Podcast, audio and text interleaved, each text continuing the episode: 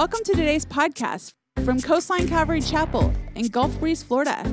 We hope this message encourages you and brings light into your life.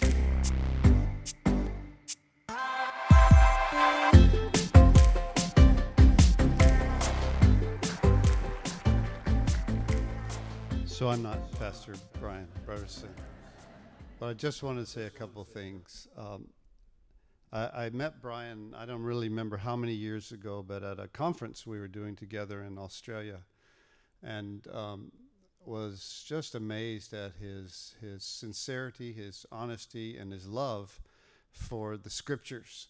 And I've kind of followed him for many, many years. Uh, he has become the senior pastor of Calvary Chapel Costa Mesa.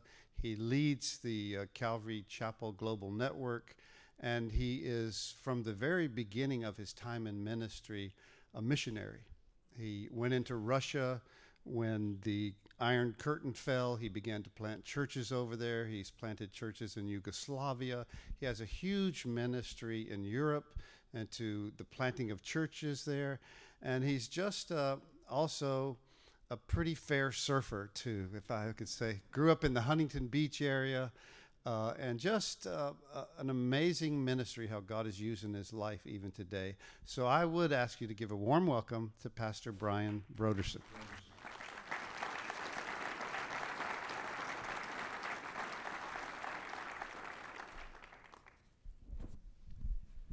Thank you. So we, we had a similar format like this when Pastor Ray Bentley was here. And we want to just take some time and, and ask questions and do like a, a sort of interview with, with Brian and talk a little bit. And I thought the first thing that we would do was, uh, Brian, just ask you, uh, tell us about, well, how did you come to Christ? I mean, tell us a little bit about that story. To me, that's always so interesting to hear how people come to Jesus. Yeah, I, I think my life uh, was very similar to John's life in a lot of ways, just on another coast. We're a few, I'm a few years younger than he is, but um, you know, kind of just grew up there on the West Coast in a surf community. And my life was pretty much about one thing, and that was surfing. And um, and you know, as a teenager, you, are kind of just wondering, like, well, you know, what is there? Is there anything beyond surfing in life? And you know, what might I do uh, in the future? And at the time, uh, when I was in high school, uh, Calvary Chapel, Costa Mesa, was it was in the midst of a, you know, uh, like a revival, honestly. And so there were all of these young people a, little bit earlier in the late 60s early 70s they were hippies. And they were they had a lot of hippies had become jesus freaks. And they were kind of freaky actually. And so i was a little scared of them you know. I i thought the jesus message was okay but the hippie part of it was like no i don't want to be a hippie you know i'm a surfer. So um, I, I shied away from that. But but back in those days, uh, Pastor Chuck Smith was the sort of the key person in this revival that was taking place, and they were building a, a church over in the Costa Mesa area, the church that I pastor now. And during the time that they were building it, they had to go into a tent. And so they set up this massive circus tent uh, that held about 2,000 people, and it was packed full every night of the week and and people would come you know and say hey let's go to the tent and i thought you're never going to get me to a tent with religious people that just sounded like one of the freakiest things i'd ever heard of and i thought because i was i was raised nominally as a catholic so to me, hey, if I want to go to church, I'm going to go to that nice Catholic church over there. I'm not going to some tent somewhere with a bunch of freaks in it. and uh, so I, I, was pretty resistant to the whole thing. You know, I wasn't warming up to that at all. Uh, but as time goes on, you, know, you just start sensing more and more the futility of life. I would say the the one thing, you know, the one person in Scripture really that I, I identify most with is, is a woman, actually. and it's not the Virgin Mary, uh, but it's the, the woman at the well. Because, you know, the woman at the well, her situation was, it was an insatiable situation, right? She couldn't be satisfied. And, you know, like Jesus said to her, if you drink this water, you'll thirst again. And, and I kind of found that that was my life. I was, everything I'd pursue, I, I kind of did okay at everything I did. And then once I attained it, I just thought, wow, you know, that didn't really satisfy like I thought it was going to. So I was on this quest to find out what is life about and what, what does it really mean? And um, so the Jesus thing was sort of swirling around me, but I wasn't paying a whole lot of attention to that. But at the same time, God was actually working in me personally, and He was convicting me. Uh, I, you know, I was living a pretty sinful life, but I felt convicted about it. I just thought, I shouldn't be living like this. I, I just sort of knew that. And then to make a long story short, I think really the, the major turning point for me was I had, uh, and, and in those days, everybody was talking about Jesus coming back. I mean, that was kind of like the main message you heard Jesus coming back, Jesus coming soon. Everybody was saying that. And one night I had a dream that Jesus did come back. And all I knew was that I was on the wrong side of that situation. And, and I woke up probably about three in the morning, uh, my bed sopping wet from sweat. And the dream was so vivid and real that I couldn't believe that it, that it was a dream. When I woke up, I just had to lay there and think like, wait, I'm awake because it was such a real experience. And it frightened me to death because I, I knew that Jesus had come and I wasn't ready. So this really began to weigh on me. And it wasn't uh, too long after that that there, you know, there came a moment where um, I told you a little bit about that story. You know, I, I had a friend who was in a pop band and they were playing up in Hollywood and they were about to make a record, and but he was suicidal, and so he contacted me and said, you know, I want to kill myself. And his parents had become uh, charismatic Catholics, and they they were like Jesus freaks. And even though I wasn't really saved at this moment, I knew that this guy, my friend, I knew he needed the Lord. So I said, his parents had moved from Huntington Beach to Phoenix, Arizona. I said, you need to go visit your parents and they're going to help you. And sure enough, he did and they did. And after a few weeks there, he called me on the phone and he said, Oh, praise the Lord, I'm born again. It's wonderful. And he said, So when did you get born again? And right when he said that, it was like an arrow pierced my heart. And I knew I wasn't born again and I needed to be born again. But I didn't have the guts to tell him I wasn't born again because I'd been telling him he needed Jesus, you know? so so I just sort of paused and I put the phone down and I said, Jesus, I want to be born again. And then I picked up the phone. Yeah, yeah, I'm born again. You know, it's great. Yeah, it's awesome. and he came home from Arizona, and him and another friend. Uh, I told John about him. He was best. Uh, he was the best high school surfer in California. He won the state championship four years in a row. And us three guys, we got an apartment together and we started reading the Bible and praying and inviting our friends uh, to come over, and we started sharing the gospel with them. And about six months, we had about 50 of our friends who had come to Christ stuffed in this little apartment. So it was yeah. a pretty wild time. That's that's an amazing story. Uh, completely lost, uh, religious Catholic, and um, yeah. So so you come to Christ. Now, what year was that? Do you remember? That that year. So I had visited uh, you know, I had visited Calvary Chapel in 1976. That was the first. I graduated in 1975. 1976, I visited the church. So that's when you got born again in 76.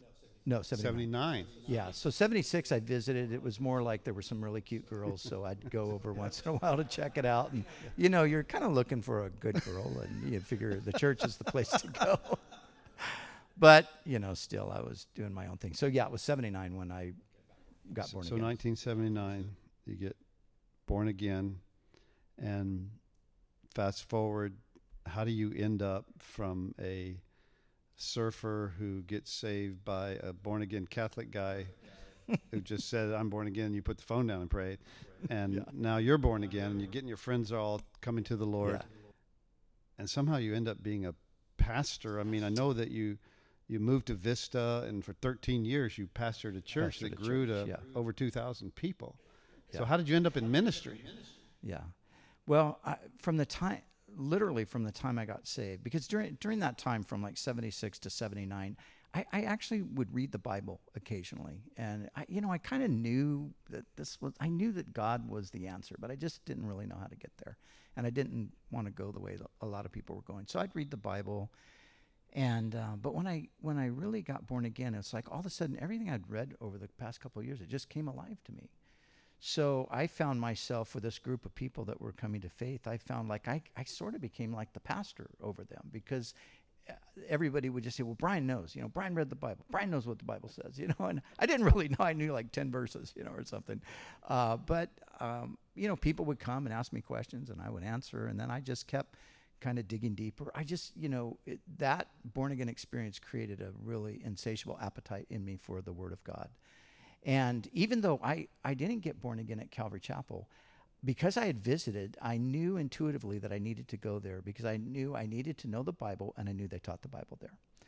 So, so that's what I did. I, st- I started going to the church. And then um, I met this young girl, uh, young lady, at a, a, home Bible study. It was on, um, it was literally January 1st, 1980. And I remember it well because on December 31st, that's my birthday, every every year on my birthday, I would sell, I would uh, treat myself to an entire day of surfing. I would not go to work, and I would go surfing for the whole day. And that particular uh, day before, I had had a surfing accident, so I had some stitches in my foot, and I was hobbling around on crutches. And it was New Year's Day, and we were trying to find something to do. And somebody, oh, I think there's a Bible study over here, so we went. And as we were walking up, there was this really cute girl that was walking out. And I thought, well, why is she leaving? I'm just getting here. And uh, she left. We didn't talk or anything. And I went in. And then the next week, because it was a really cool Bible study, uh, we went back again, and she was there. So I started talking to her, and I thought, wow, this girl really, I mean, she knew God. And I just knew, man, this girl knows God. She's telling me what the Bible says. And I'm like, well, I'd never met anybody like this before. And um, the next week came back and the same thing was going on. And uh, my friend that was with me my surf buddy and my, my best friend who ended up being the best man at my wedding uh, he loved pastor chuck. And he was like a kind of a pastor chuck devotee. He had become a christian earlier. And so he kept telling me chuck smith's daughter was at this bible study. And i said well i don't know. I've never seen chuck smith's daughter but i'll tell you i met this really you know this great gal. She's amazing. She knows the bible you know and so make a long story short, I found out later that I had met Chuck Smith's daughter too. I just didn't know it. she was the one that I was, you know, thinking was really cute and all that. So uh, we met and officially like, okay, this is Chuck Smith's daughter. And um, on uh, Valentine's Day, uh, I asked her on a date. And May 23rd of 1980, we got married. So we had a pretty quick uh, courtship. and of course, May 23rd this year, we'll celebrate 40 years together. So um, it's been a great thing. So now I am the son in law of Pastor Chuck Smith. And, um, but at this point, I, I'm more like an evangelist. So it's not like I'm thinking, I mean, Chuck was the only pastor I knew. So it wasn't like I wanted to be a pastor because I didn't think I could even be a pastor. I thought you had to be old and you had to have a family and all that stuff, you know. I'm 22, 23 years old. And, but you know, I'm, I just like sharing the gospel with my friends and all of that. And, and I had, a, I didn't tell you this, I had a job opportunity in Hawaii. I thought, I'm going to move to Hawaii, man. I love to surf and I love to evangelize. And there was a Christian plumber who wanted to hire me, and I was a plumber. Um, so, but you know that kind of fell through, and uh, then I. I had used to manage a surf shop, so I went back and I got a job. I quit the plumbing thing. I went back and I got a job at the surf shop, and um, so we we got married and all that. And uh, my wife called me at the church and she said, "Hey, my dad wants to talk to you, so call him at the office." So I called Pastor Chuck and said, you know, Cheryl said to call, and he said, yeah, I, I, want you to come and work with me at the church. And I said, well, why? Like, what, what would I do? And he, he said, well, I thought you said you wanted to be in ministry. I said, well, yeah, but I mean, I don't know how to do anything. he said, well, you don't, but I, that's why I'm asking you to come. I'm going to train you. And he said, you know, we'll give it a try. And if it doesn't work out, it doesn't work out. Nothing ventured, nothing lost. And I said, well, Chuck, let me pray about it. You know, I needed to I mean, I was glad Chuck was asking me, but I didn't think, I really didn't think I could do it. But you know, I, I actually did pray, and I felt like the Lord put on my heart that I was to do it. So uh, I said yes and gave my two weeks notice at the surf shop. And the next thing you know, I was an intern pastor at Calvary Chapel, Costa Mesa. Had absolutely no idea what I was right, doing. Right. But Chuck was faithful to help me. And so know, you were me. there with Chuck for how long? I was there with Chuck for three years. So three years, and you're you're you're like uh, sitting in front of a fire hose with Chuck. He's training you. He's teaching. Yeah. you. He's your father-in-law. yeah. So he has a little more interest in you than some of the other pastors there, most likely. Well, I don't know if he did. you would hope, he did. yeah. and so in three years' time, though, you go and take over a church. Yeah.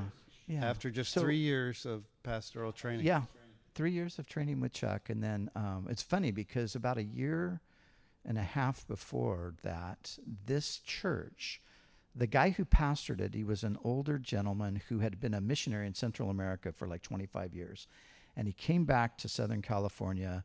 He saw this Calvary thing, and he Chuck had met him, I think, in Guatemala or something. So he said. Uh, he called. He found out. He said, "Chuck, I want to do a Calvary Chapel." And Chuck said, "Okay, go for it."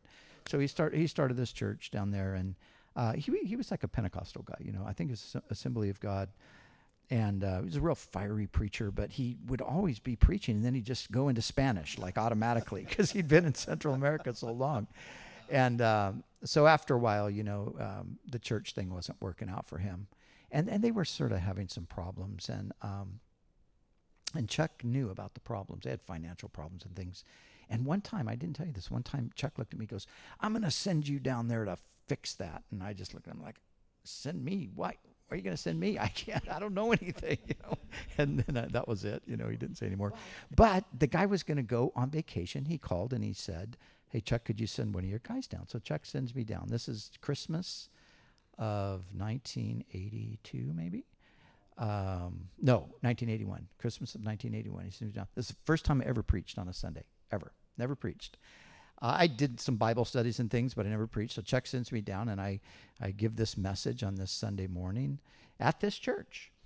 And um, so that was it. My mom, like six months ago, my mom sent me the cassette from that message. I'm afraid to listen to it, though I don't want to hear it. but uh, so so I, I preach, I leave. It's you know that's the end of it. A year and a half later, uh, this guy's going on vacation again. He says, "Hey, Ch- calls Chuck. He said, Chuck, could you send your son-in-law down to uh, fill in for me? I'm going to be gone for three weeks." I said, uh, "Chuck said, you know, Brian, would you go down?" And I said, "Oh gosh, okay." I went down there once. Sure, I'll go again.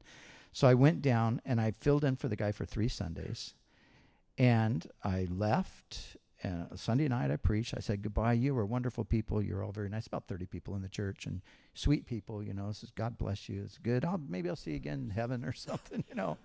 And I get home and then go to bed. And I seven o'clock in the morning. My phone rings, and it's this guy.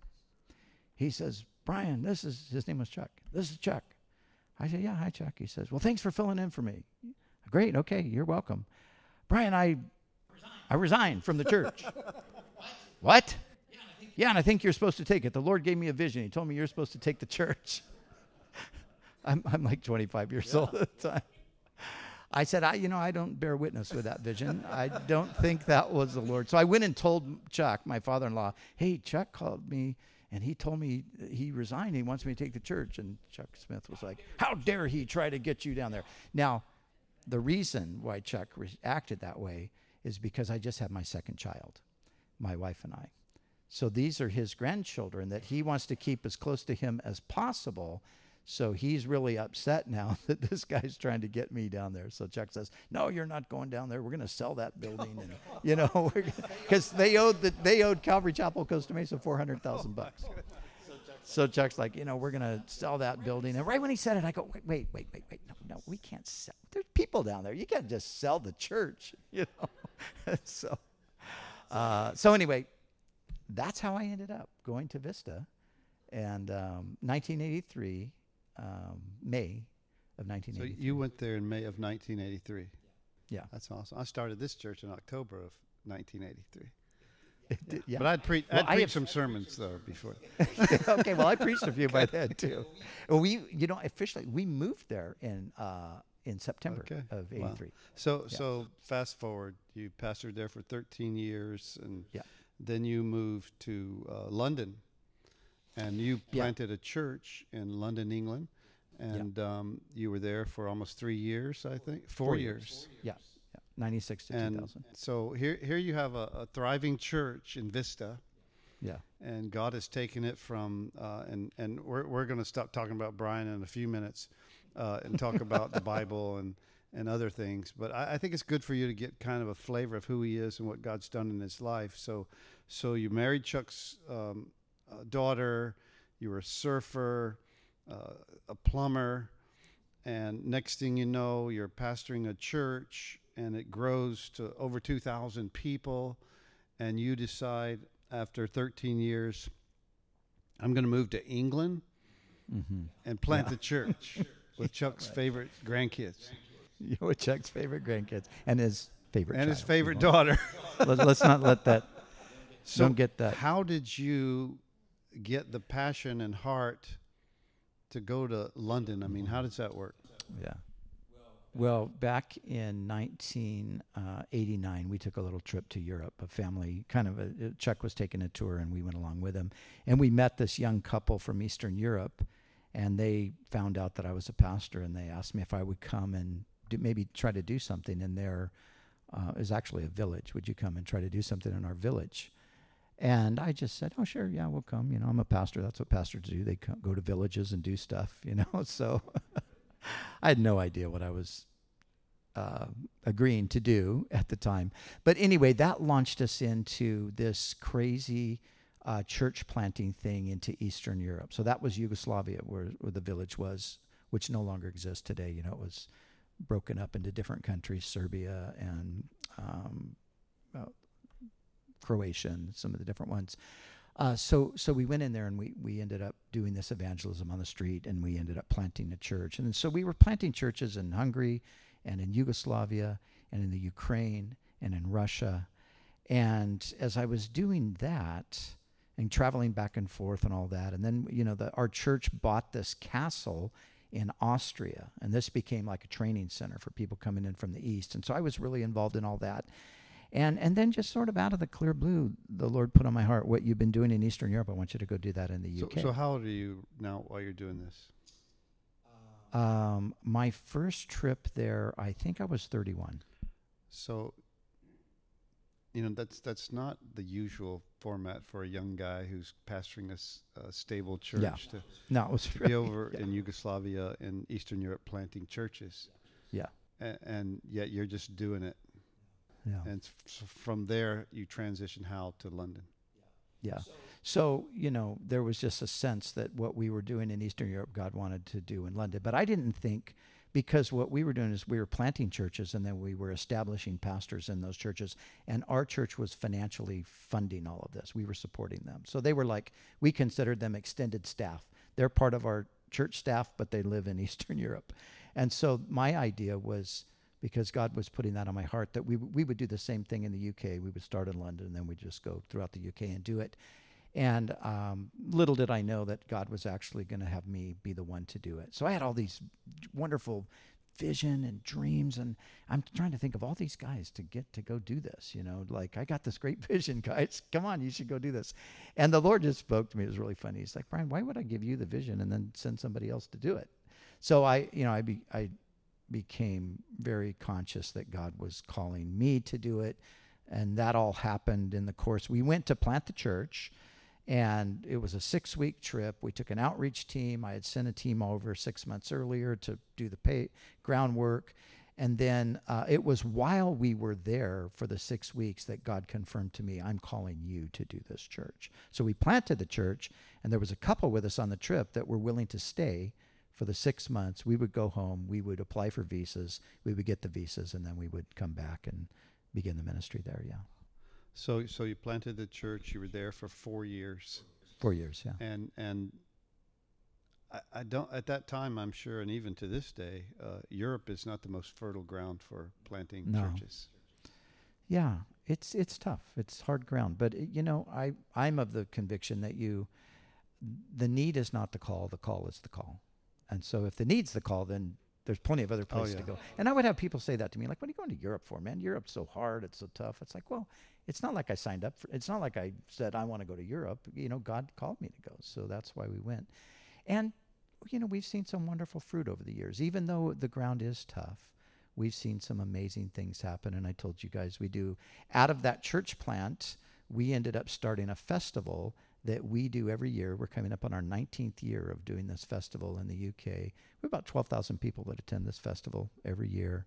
And we have a nationwide ministry. I've been on the radio for 25 years in the UK. So it's just crazy stuff, you know, that you're like, you couldn't write this script for yourself if you this tried is an to. amazing story. He started this um, festival in um, in England, in uh, Cornwall, right? Corn- yeah, we started in North Devon, which is a uh, adjacent county to Cornwall. We ended up moving to Cornwall. yeah. and started off just 12 people or so, sort of a family thing. It's grown to over 12,000 people now every year with bands and people camping and all these speakers and uh, it, it's and it's not predominantly just for Christians. It's like families who come and want to enjoy a holiday, so to speak, and and food and all these venues and yeah. Thousands of people come through and they and they get Yeah. saved and Yeah, we've had tons of atheists come to Christ because England, England, like every other person in England, is an atheist. You know, it's really crazy. I mean, you know, in America, I mean, you meet some atheists now and again. Every, there, everybody's an atheist. it's like, but it, but it's amazing thing to to, to and, and the reason I want to ask some of these questions was to see how God can take a a young guy who who knows nothing about the Bible really. He's a Catholic. He's a plumber, a surfer. He he really uh, you know makes a confession of faith. Uh, God gets hold of his heart. He goes to a Bible study. He he meets a cute girl uh, who just happens to be the daughter of one of the most uh, impacting pastors of South, you know, California. And, and and next thing you know, you're under his tutelage. Uh, God had a plan for your life. God had a purpose for your life that you would have never ever dreamed of. No, absolutely. I mean, um, you know, sometimes even even recently, I walk across the the parking lot of the church, and I think back to when I first came. And if you would have told me back then, someday you will pastor the church, I would have thought, oh, well, you're out of your Yeah, I mean, it was like the farthest you couldn't have convinced me of that. There's no way. So so right now, uh, tell us what what's Brian Broderson's passion. Well, missions is missions and church planting really is my passion. I mean, I love pastoring. I feel like I'm a pastor probably more than anything. I love teaching the Bible. I do that regularly. Um, you know, I I'm the director of this festival. I'm the uh, president of our Bible college. Um, but I but I would have to say church planting and missions is that's where like I just get fired up, you know, when I think about So it. so you oversee Calvary Chapel Costa Mesa, which has the Bible College, which has the castle, it has all kinds. Of, it has all kinds of resources. One of the things that I, I think you also oversee that has a huge impact on Southern California is uh, K-Wave, the radio Yeah. station there. Tell us Yeah. a little bit about that. Yeah. K Wave radio station. We we actually have a 107.9. Uh, I noticed when we got here, I said, John, you guys have the same uh, on the dial. We're 107.9 as well. In 1985, uh, Calvary Chapel, under the direction of Pastor Chuck Smith, uh, purchased this little radio station that was uh, located in San Clemente. And um, and Chuck just said, you know, we're going to just turn this into a Bible teaching station. And there were other Christian stations on. A lot of times it was music, and uh, so he wanted to have a, a Bible teaching format. So 1985 purchased that station, and now um, and over the years we went through. We had a whole nationwide network of 500 stations and all this, and that that all sort of fell apart. But but this station, uh, we've kept the station. The church is, uh, owns the station. We found out um, last year that we are the number one Christian talk radio station in the United States. And that just kind of blew all of our minds. You know, we thought, well, wait, wait, you mean California, right? I said, no, we mean the USA. And so we were uh, there. You know, there's networks that are bigger than us. You know, like Salem or something. You know, they have a ton of chur- uh, ton of stations, but we're uh, individual station. We're the number one Bible teaching station for the so, country. So, what's your listing audience? Do you have any idea number wise? Oh gosh. Um, well, you know, potentially we I, we broadcast over most of Southern California, so you know you got about 20 million 20 people. million people.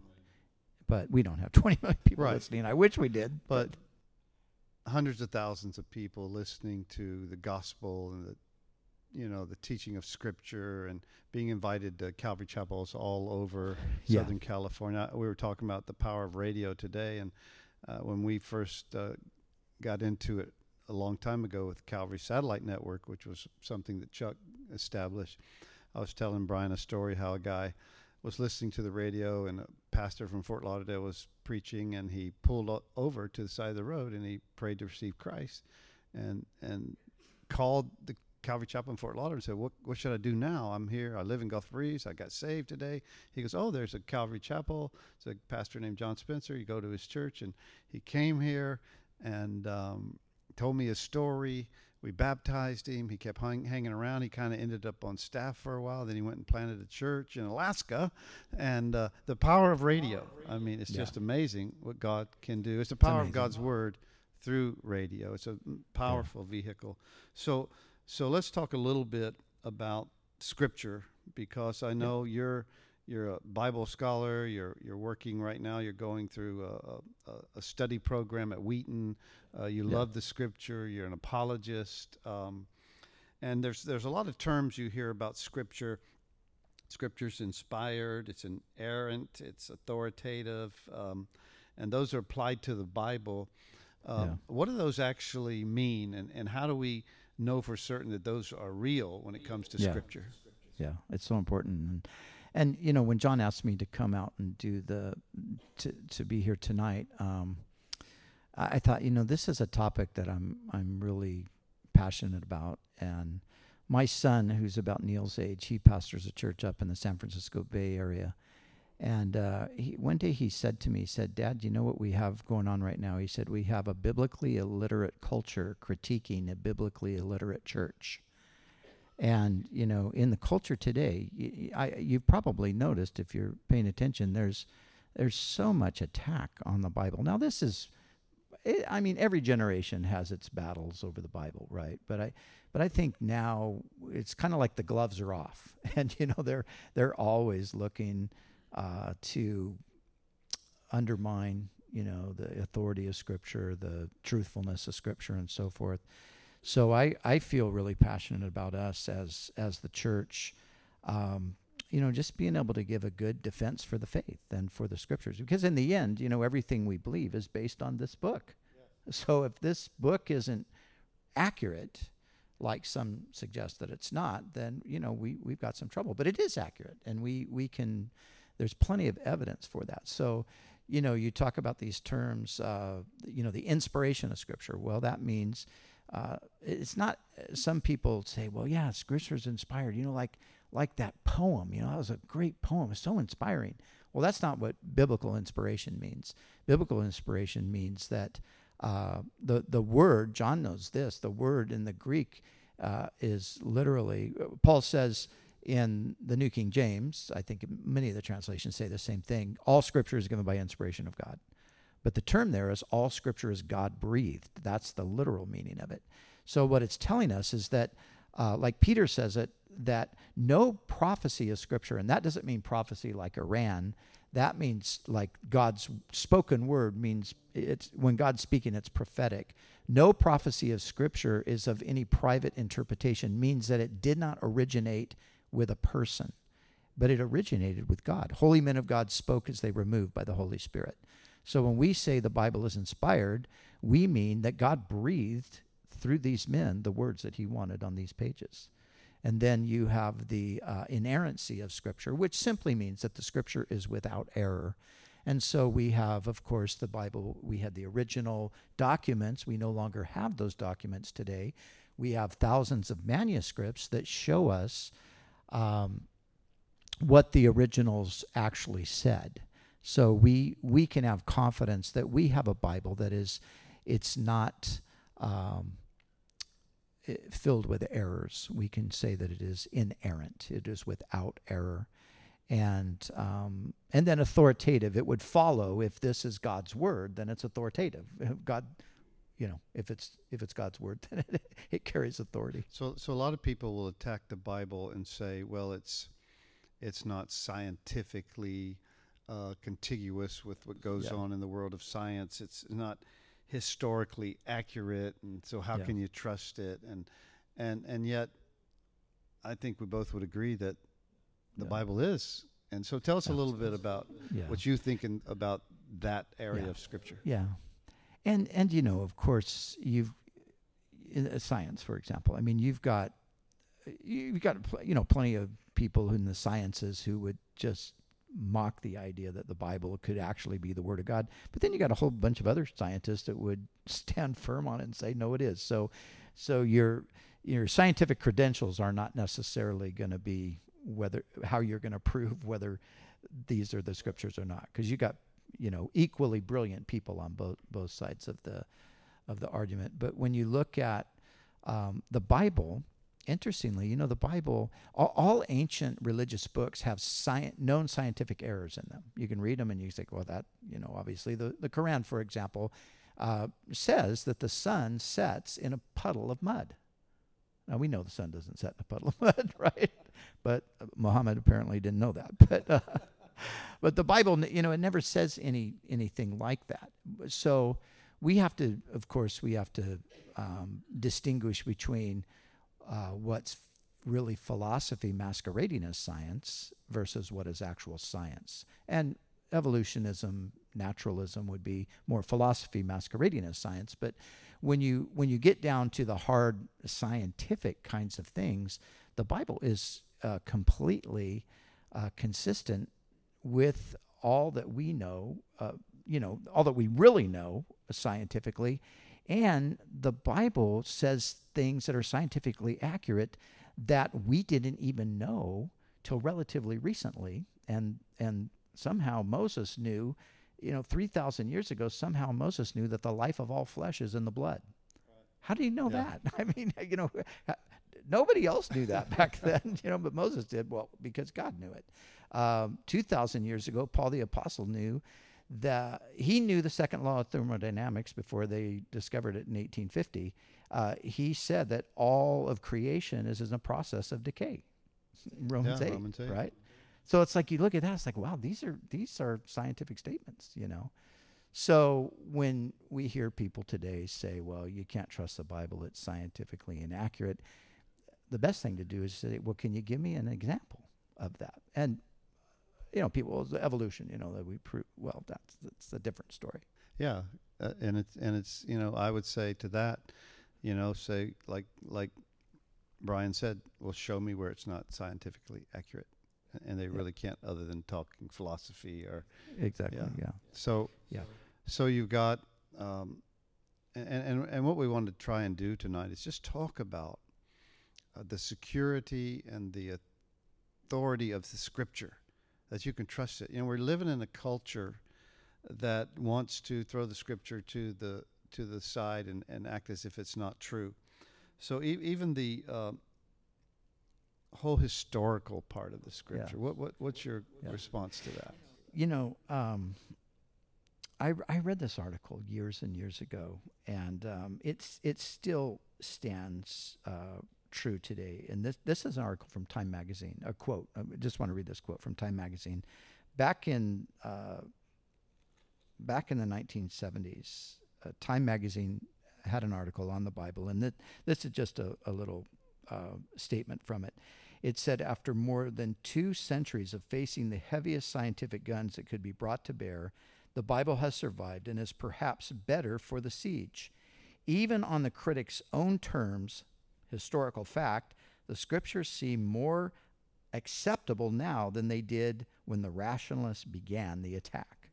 so, you know, again, if people would say, well, you know, the Bible is scientifically inaccurate, all you got to say is, well, give me an example.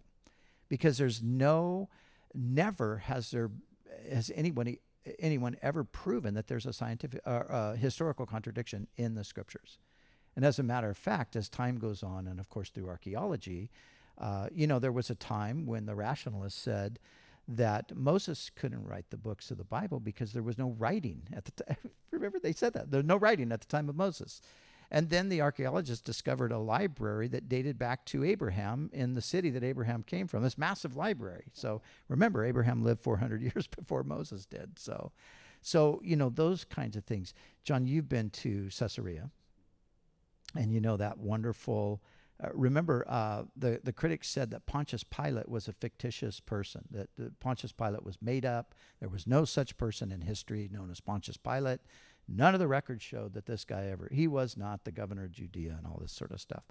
Well, you know, some time ago, it's a while ago now, they were digging around Caesarea and they found this stone, and on the stone, Pontius Pilate, prefect of Judea. The very dates that the Bible says he was there. So, those kinds of things, you know, archaeology has uh, affirmed what the Bible says uh, about you know the history of the time. You know, another thing you, you hear sometimes about the scripture, and I know people have said this to me many times, and maybe you think this sometimes, is people read the Bible and they say, you know, there there's an Old Testament God and there's a New Testament God, and I like the New Testament God, but I don't like the Old Testament God, and and yet uh, I think we believe that they're the same God, and so, how would you answer that one if someone mm. came to you, Brian, and said, you know, yeah. I can't believe in that Old Testament God? Yeah, yeah, and people have said that to me, and and I always say, I say, well, you haven't really read the Old Testament. Uh, obviously, you haven't, because if you did, you would you would understand. And I and I try to tell people, look, remember the Old Testament. You're condensing a few thousand years of history into a relatively small text, and and you have to understand that a lot of that, like the prophets, for example, a lot of the reason why God appears, to, you know, to some to be an angry God is because um, the the children of Israel are continually rebelling against him, and he's continually calling them to repentance through the prophets. So that's a lot of what the the Old Testament is. But but you know, as you read through those those books, you find some of the most amazing statements about God's love, His mercy, His graciousness. My favorite psalm, I think, is Psalm 103. Um, uh, the Lord is full of compassion. He's merciful. He's slow to anger. Uh, he, as far as our um, our iniquities, He's removed them. As far as the east is from the west, as a father pities his children, so the Lord pities those who fear Him. I mean, I read that's like, well, that's amazing stuff, you know yeah, um, Exodus chapter 34, you know, where Moses saying, you know, God, show me your glory. And the Lord passes by, the Lord merciful and gracious, full of compassion, you know. Um, so I, I just say people like, you know, really you need to take a closer look at, at the Old Testament and understand what's going on. And, and of course, and, and, you know, John, this is not new. I mean, people have, there were people in the second century that tried to throw out the Old Testament, make a distinction between the the Marcionites. You know, decided that the God of the Old Testament, I get rid of him. You know, when you read the Old Testament too, for instance, like um, how God loved Nineveh. Yes, you know? great example. Yeah, and he was, yeah, Jonah Jonah didn't, love, love him, but God did. It. He loved him. Yeah, and and you see that all through the Old Testament, and and you know so, some of the other things that I, I wanted to hear your response to is we live in a culture now that um, there's all kinds of issues that are um, addressed in Scripture. And maybe sometimes we as believers don't know how to respond to these things, what to say to them. Some of them are uh, this whole gender confusion, uh, the the whole uh, sexuality issue with homosexuality, uh, comes to uh, surface again and again and again, and how we respond to it. How does the Scripture respond to it? How do we respond to it? And, and kind of our thoughts and approach based upon this understanding and, and response to the that the Bible is authoritative, it's inspired, and, and it is God's word. So so and how do we mix that with this compassionate, loving God? And in a culture that has really done something with this whole gender thing that's never occurred before. Yeah, yeah, never occurred. Yeah, and this is, I, I think we have to be th- thoughtful about this, you know, and um, because there are people involved and there are people that God loves despite their behavior. And of course, we all behaved badly as well, and God had mercy on us. I think when it comes to the LGBT thing, I've thought a lot about this, and I've, you know, written on it occasionally, and I've had numerous, uh, not only conversations, but I've engaged in ministry with people who came out of the LGBT lifestyle, former gay activists, and so forth. And you know, I'm, I want to sometimes listen to them, like, you know, where do you think? I've asked a number of guys, where do you think the church needs to get together on this? And and they're it's they're pretty good at telling you like you know because they really do love the Lord. So um, I think that there was a time when, although the Bible doesn't put homosexuality in a category by itself, I think we did do it as Christians. I, I really do think we did. It was kind of like, well, that's all these other sins. These are bad, but this is the worst sin over here. You know, we not maybe not intentionally, but I think we did that. I think we maybe even misinterpreted some biblical text. So I think first of all, we have to stop doing that. I had a lady come up to me uh, a while back, and it, it, was a it was a really funny moment. She she came up and she was a she was a businesswoman. She'd hired a person, and she found out they were gay afterwards, and she was distressed about that. She was a Christian lady, and she said, oh, "I don't know what to do. You know, what do what do you think?" And she was all. And I said, Well, let me ask you a question before we go any further. I said, Do you have any other sinners that work for you? and she just looked at me and she got this smile on her face. She goes, oh, "Okay, I get it." You know, I said, "Look, you know, we have to stop treating people like this is the worst sin, and like you know, this is the unpardonable sin. This is an abomination."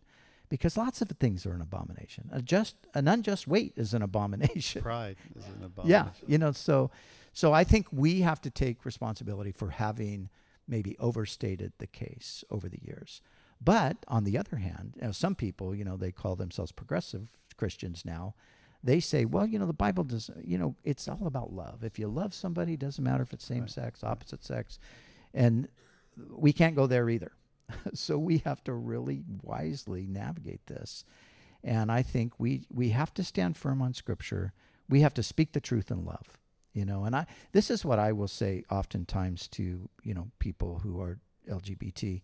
Um, I would just, I always preface it, preface it with, look, I'm going to talk to you about the way things are if there is a God. If there is not a God, you can do anything you want. And who am I to tell you that you can't do what you want to do? And if you have those attractions, then why why should I be able to have tell you not to? But if there is a God and if he's spoken about it, then we have to listen. So I, I try to bring them back around to let's let's get back to where there's a God. Now, like I said, and you know this, John, there's a there are these so-called progressive Christians who want to say, well, the Bible is okay with same-sex relations and all of that. And I, mean, to me, in some ways, that's even a, a more difficult battle than just with the, the, the broader culture. But we've we've seen many, uh, we've seen uh, people coming out of the LGBT world, and through love and patience and a lot of grace and um, so I, I think that the church is in a great position to to see a harvest from that culture. So we were talking about this earlier, and you made an interesting statement about how this whole issue is different now in our culture than it's ever been in the past, yeah. even in the Roman times. Yeah. And say say something about that, how how it's different. Yeah. Yeah. Well, th- this is, um, it's funny because a lot of these progressives try to, um, you know, they try to make comparisons with the Roman world and they, they actually try to say that, well, today, uh, even, you know, Paul was writing about a certain kind of homosexuality, like a rape culture, uh, an abuse culture. We're talking about love. We're talking about marriage. We're talking about this beautiful thing. So Paul's not talking about that he's talking about something else. So he so he doesn't even address it. So this is okay over here. You know, so you have to go back. No, no, this is what Paul was talking about. Um, but the thing that I think is really shocking, and I think this ties into kind of more like the end times theme, you know, that has been talked about the last couple of weeks. You have to think about this in the history of the world. Uh, the Obergefell decision was the most radical governmental decision in the whole history of the world in regard to, uh, and you could probably put the Roe versus Wade there as well, but where you have uh, a government taking a position that is absolutely contrary to the biblical norm and trying to make that the cultural norm. So, in all of history, although there have been same sex relationships, of course, and there have even momentarily been same sex marriages in history in the past, it was never the norm and it was it never lasted because it was so not the norm you know it was nero had a you know he married a guy but he married a horse too. So you know he, he was confused. Um, but everybody knew that this was not the right thing to do. But now of course we're told like no this isn't just good. This is really really good. So that to me is a pretty radical thing. And then when you take it a step further into the transgender world and you take it a step further to now there is no binary you know there's not male and female and, and all of that. I mean you the, i think the whole sexual revolution is really it's more a revolt against the rule of god than anything else because it's trying to change the way god made things and the way things have always been throughout all of human history Yeah, so what's interesting about this is we're living in a time when what from from every generation past was seen as abnormal, uh, in many ways perverse. We live in a culture now, as uh, Brian is saying, has now come to the place where we want to normalize something that never in the history of mankind has been normalized or, or, or embraced. And we have a culture that has said, no, we, we're going to normalize it, we're going to make it uh, acceptable in the eyes of everybody.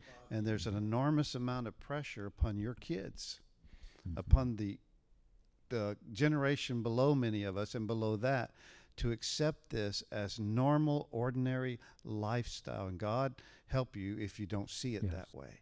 And we know that Scripture doesn't see it that way. Yeah. We know that no generation that's ever been alive has ever seen it that way. And it's one of hmm. the signs, it's one of the ways that we know that we're living in a time that's so different yeah than it's ever been before. yeah It's it's yeah. the attack on the scripture, it's attack on marriage, it's attack on gender. Everything wants to be turned upside down. And, I think, you know, we, we come back to, and that's why I wanted to talk to Brian about this. We come back to how do we know what's real and normal? And we come Yeah. back to this. We come back to the authoritative, inspired word of God. Where else are you going to get the truth? Uh, it's not going to come through law. it's, it's not going to come through government figuring out what's best for us all, you know, because we know there's a lot of laws out there right now that are not best for us. yeah Uh, we we Yeah, were talking we- about marijuana in California, and Yeah. you know, it, yeah i went to jail for for possession of marijuana recently. when I was a kid. no, because now you know it's, it's I legal, know, so they don't hassle me. but as a teenager or whatever. but as a, as a as a surfer, you know, we were smoking Yeah. marijuana back that- then. I heard yeah, they did that in California.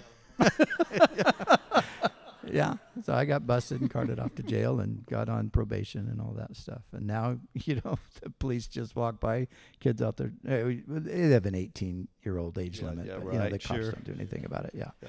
but yeah, it's it's just taking all of those things that um, we even know intuitively these aren't right, but we're normalizing them, and and and again, kind of glorifying them. Really, you know, not just because it's not like you need to accept this only. You need to celebrate this. And if you don't celebrate this then you you are a problem. And this is the western world. Now the rest of the world isn't necessarily going a- along with it. You know the africans for example there's a gigantic split in the anglican church and the methodist church as well over these very issues.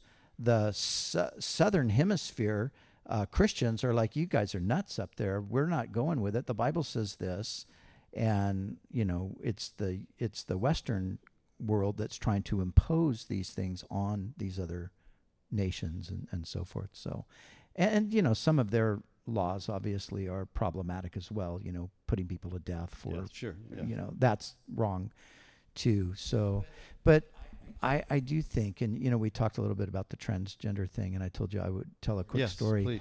um, so our festival in England that we do every year, uh, we have a number. We have about 500 volunteers that come from all over the the country to be part of the festival, and we do an online registration for them. So when they come, uh, they have a, a two day orientation and then they're ready to go. But we've all got all their information and so forth. So a couple years ago, um, everybody was checking in for the orientation, and uh, somebody called me over and said, "Hey, we need to talk to you for a minute." And uh, they said, "You know, we got the application, and it's for Michelle." And then they pointed to Michelle, and Michelle was clearly Michael, but you know, had filled out the application as a, a transgender woman, basically. And so, you know, all of a sudden, it's like, what are we going to do? And I just thought, oh, gee, Lord, what are we going to do? So I just kind of shot up an arrow prayer, Lord, show us what to do. You know, they've come, they they registered online. We accepted them a long time ago. And now there's I mean, you know, there's a hundred plus people standing around. What am I going to do? And I felt like the Lord said, just go with it. Don't don't don't worry about it. Just let it go. So okay, we're let's don't worry. We'll just process them, get them get them in, get them involved. Well, to make a long story short, this guy, uh, I found out his story. Um, he had been married three times. And after three fa- uh, failed marriages, he just thought, well, you know, maybe I'm just not to be meant to even be a man. So he went and got a sex change. After he got a sex change, somebody shared the gospel with him and he became a Christian. But he'd never been taught. And so now he doesn't even know what to do. You know, he's got a sex change. He's Michelle now. He he's just confused. So he comes confused, and we basically just loved on the guy for a week. He sat every time I was preaching. He was sitting in the front row on the edge of his seat, and by the end of the week, he had been befriended and loved on by tons of Christians. And he told me by the end of the week, he said, "I've never ever heard the Bible." Like I heard it this week, and I've never been touched by God like I have been this week we never talked about his situation. And we just figured, okay, God, you're at work. So, you know, I think when it comes to the transgender thing, I think we have to be really wise because I do think there are people who genuinely have gender dysphoria. I think that's a real thing. And those people need compassion, they need care, they need help. Uh, but I also think there's another thing going on, and I, there is a sexual revolution. And the revolutionaries don't have gender dysphoria they want to overthrow God's uh, God's world. They they want to implement their world, and so for those people, uh, they need Jesus. But I think they all there also needs to be resistance to that, and, and a little more of a pushback when you when you recognize that it's an agenda versus a person who just genuinely needs you know love and patience and counsel and that sort of thing. So so before we close anything you want to add or share from uh, a biblical uh, context that has to do with um, all, you know all, all of this I think we're talking about right now has to do with end time scenario. But anything prophetically or issues that are occurring that you would say right now uh, excluding the coronavirus that you want to speak about that have to do with prophecy or the scripture in that manner well, I, I could never even begin to improve on what Ray did, I'm sure, because Ray is the prophecy expert. I had Ray on the radio with me a few weeks ago, and he, you know he wrote that second in the trilogy that he's writing, or he told me now there's going to be five books, I think. Um, but I looked at Ray and I said, Ray, you know the Chuck prophecy mantle has fallen on you. You are the guy now. Um, and you know, I I believe it, I believe in prophecy, of course, and all that, but that's not my emphasis, you know.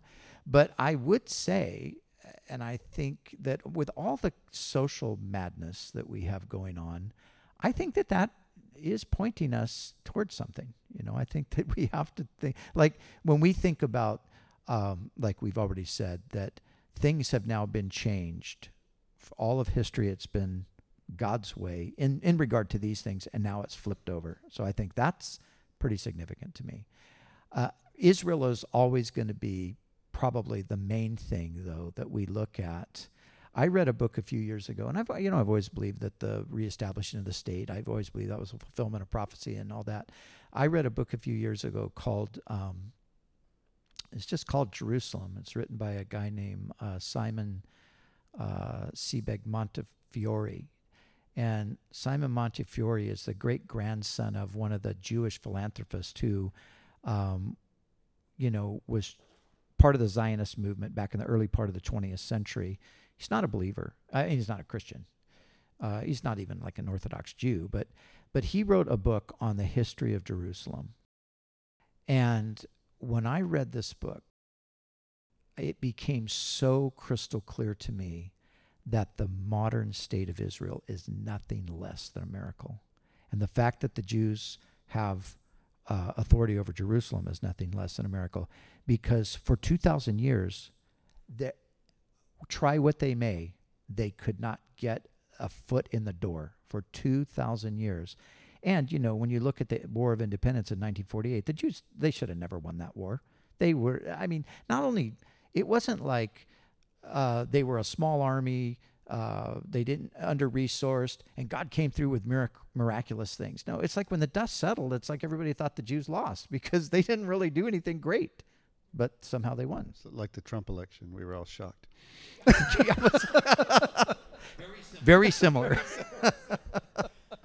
so, uh, so I, I think that Israel. Um, you know, it's funny. I was listening to a, a guy the other day that I really like who's talking about the world. He's talking about revival in the future, and he's kind of looking at the trends. He's a really good uh, culturally. He's he's really wise when it comes to culture, and he's talking about the cultural trends and where things are going.